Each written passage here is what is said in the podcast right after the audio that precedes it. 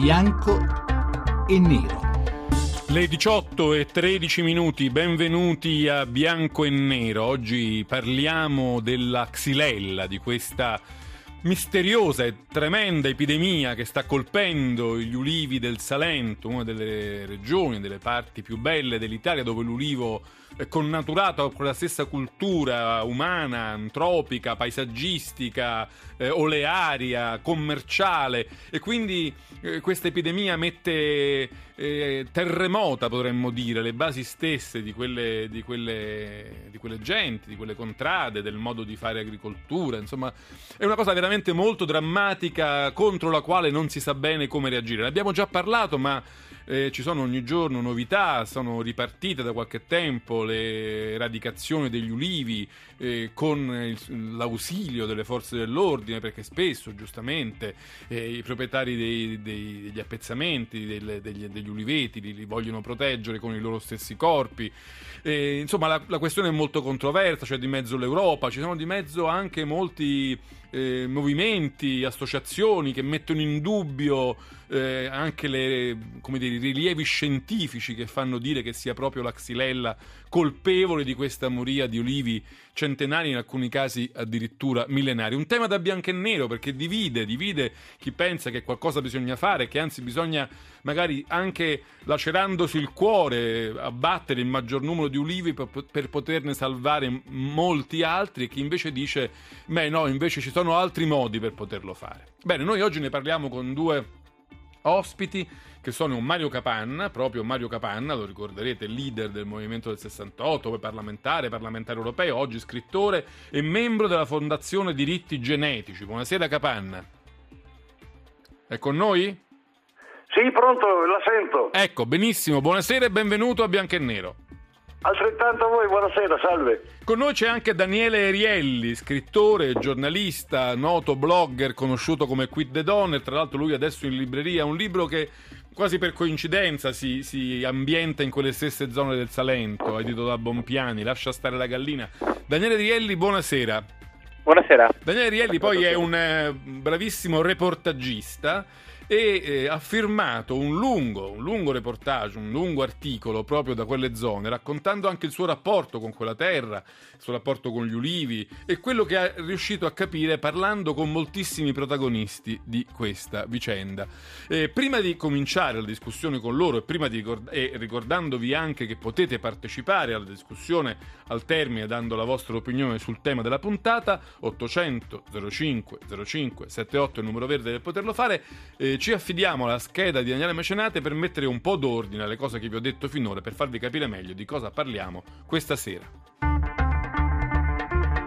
L'insetto che trasmette il batterio ha un nome che fa sorridere, è la cicala sputacchina. Eppure sull'epidemia di xylella che mette a rischio migliaia di ulivi pugliesi c'è poco da scherzare. E a causa di questo batterio che provoca il disseccamento e la morte inesorabile delle piante, ora 230.000 ettari di territorio pugliese rischiano di vedere adottato un drastico provvedimento, l'abbattimento delle piante infette e anche di tutte quelle vicine fino ad un raggio di 100 metri da quella malata.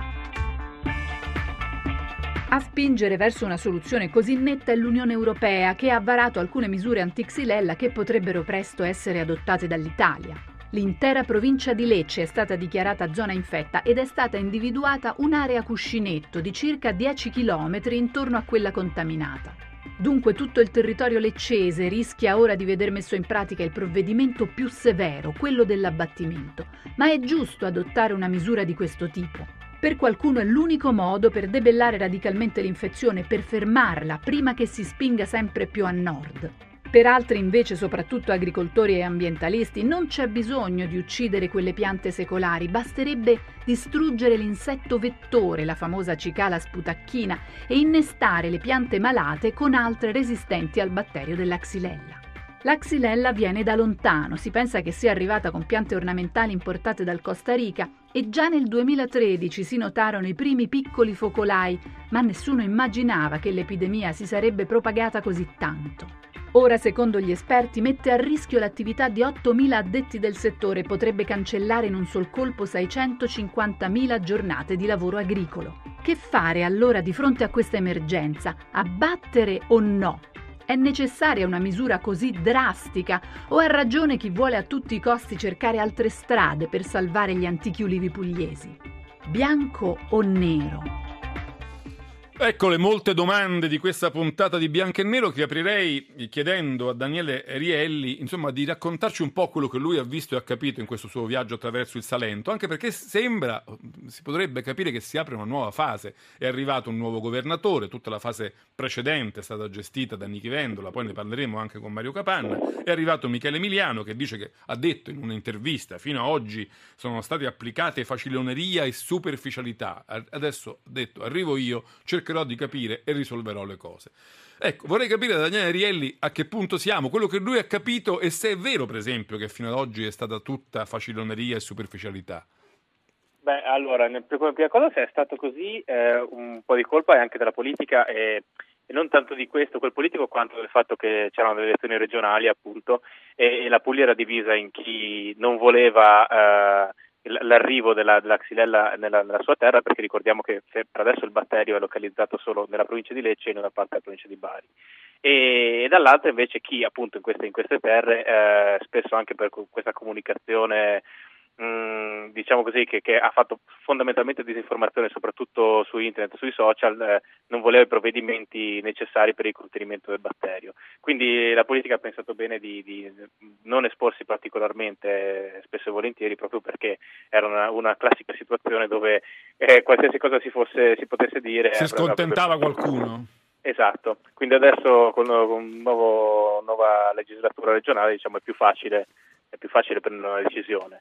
E, ehm, per quanto riguarda la faciloneria, ma eh, questo insomma c'è, c'è una, un'inchiesta della, della, Procura di Lecce in corso da, da, parecchio tempo, quindi insomma queste sono cose che come al solito uh, vedranno i magistrati. Quello che si può dire dal punto di vista giornalistico, narrativo, è che sicuramente ci sono state mh, delle lungaggini dovute anche proprio all'apparato burocratico italiano, come è strutturato. No?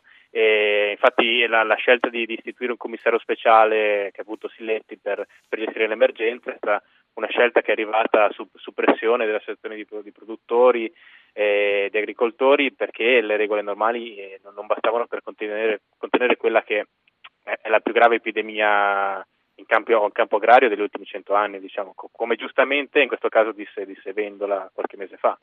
Ecco, ma tu eh, girando quelle zone, ehm, come, hai capito diciamo, lo, lo, scontro di posizioni tra chi deve applicare normative, regole europee e invece insomma, i proprietari degli ulivi, i contadini, gli agricoltori?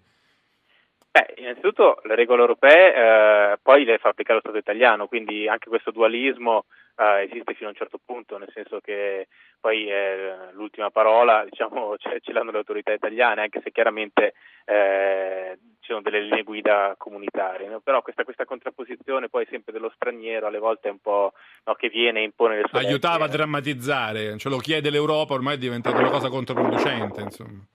Ecco sì, assolutamente, però poi voglio dire, gli, gli, olivi che muoiono sono quelli italiani salentini in questo, in questo caso, non, non, sono certo quelli uh, che non ci sono de, nel nord della Germania, diciamo. Quindi questa è stata, sai, la, la, la contrapposizione forte è perché il, l'ulivo è al centro, al centro, della cultura salentina, sia economicamente, sia socialmente, eh, sia culturalmente. E, e, quindi è praticamente come, come sia, io scrivo nel mio reportage a un certo punto che l'ulivo è sia figlio, sia padre, sia nonno no, dei salentini al tempo stesso. E quindi vai a, a, a toccare un punto più nevralgico non si potrebbe su, su, su quel territorio per, per, tutti questi aspetti. E in più c'è da dire che è una, sostanzialmente una monocultura, il 60% del, del, territorio della provincia di Lecce è coltivato olivi, e questa è un'altra, un'altra criticità. E poi forse il terzo grado diciamo, di, che, che, aggiunge pathos e, e, e, dramma a questo problema è appunto eh, la, questa, questa centralità eh, che, che, viene da lontano e quindi nessuno pensa che gli ulivi possano morire, no? perché l'ulivo è lì da 2000 anni. Lo si considera immortale. Ti, esatto. ti fermo un momento e vorrei andare da Mario Capanni, innanzitutto per farci raccontare come lui si è avvicinato a questa crisi, a questa vicenda e perché. Mi ricordo che tutto un po' nasce da una sua lettera a, a Nichi Vendola, un suo amico Nichi Vendola, allora governatore della Puglia. Esattamente. Beh, anzitutto mi permette di rivendicare con orgoglio la mia qualifica di olivicoltore sulla mia collina in Umbria, quindi ero particolarmente sensibile diciamo, al tema. E quindi, eh, detto brevemente, eh, prendo e vado a vedere, nel senso mi reco nel Salento, terra tra l'altro che amo, dove ho fatto delle vacanze bellissime, dove ho degli amici straordinari, e cerco di andare a vedere un po' come ha fatto Rielli con i miei occhi. E che cosa vedo? Vedo ad esempio che c'è l'associazione chiamata Spazi Popolari, eh, che sono degli olivicoltori delle zone colpite, che hanno trattato 500 piante di olivi con poltiglia bordolese mista a calce, quindi con un rimedio per così dire tradizionale, eh, salvo la innovazione nei dosaggi tra gli elementi. E quegli olivi, era l'aprile scorso, erano non solo in piena vegetazione, ma avevano tantissime gemme a fiore e nessun ramo secco. Di fronte altri ulivi non trattati in quel modo in piena fase, diciamo, di essiccamento. Di, di essiccamento. Allora, credo che sia lei che Rielli e i nostri ascoltatori sanno bene che l'ulivo ha una caratteristica, quella per cui tu puoi ferirlo, addirittura tagliarlo, bruciarlo, ma lui rigermoglia. Evidentemente se viene sradicato ed espiantato, beh, quella purtroppo è la cosiddetta soluzione finale. Allora, eh, dinanzi a questo esempio, io prendo carta e penna e dico al mio amico, allora governatore della Puglia, non c'erano ancora state le elezioni, Vendola, senti, perché non vai a vedere quello che ho visto anch'io? Ma anche perché eh, bisogna ricordare una cosa che nel servizio, se posso dire, eh, mancava. Tutto nasce dal cosiddetto codiro, che in sigla significa complesso del disseccamento rapido degli olivi. Il codiro, quindi questo complesso di fattori, comprendeva l'attacco della xylella, quindi del batterio in questione, l'attacco di funghi e l'attacco di altri parassiti. Com'è che si è arrivati a questo riduzionismo scientifico e politico per cui dal complesso di fattori rimane in piedi solo la L'unica xylella? colpevole rimane la xylella. Perfetto, perfetto. Ora eh, sì, mh, capiamo bene no, che la natura molto spesso è una ricchezza di combinazioni che spesso sfuggono diciamo, al controllo scientifico se non è accurato. Adesso si parla solo di xylella e non più del combinato dei vari elementi. Capanna, qui la fermo un momento perché sta arrivando, lo sente dalla sigla il GR regionale, eh, ma dopo qualche minuto torniamo qui a Bianco e Nero a parlare appunto di xylella e di tutto quello che comporta del dramma in questo momento che colpisce gli olivicoltori salentini. Ne parliamo con Mario Capanna e Daniele Rielli. Subito dopo il GR regionale 800 05 0578 il numero verde per le vostre telefonate subito dopo appunto il GR regionale. Tra poco.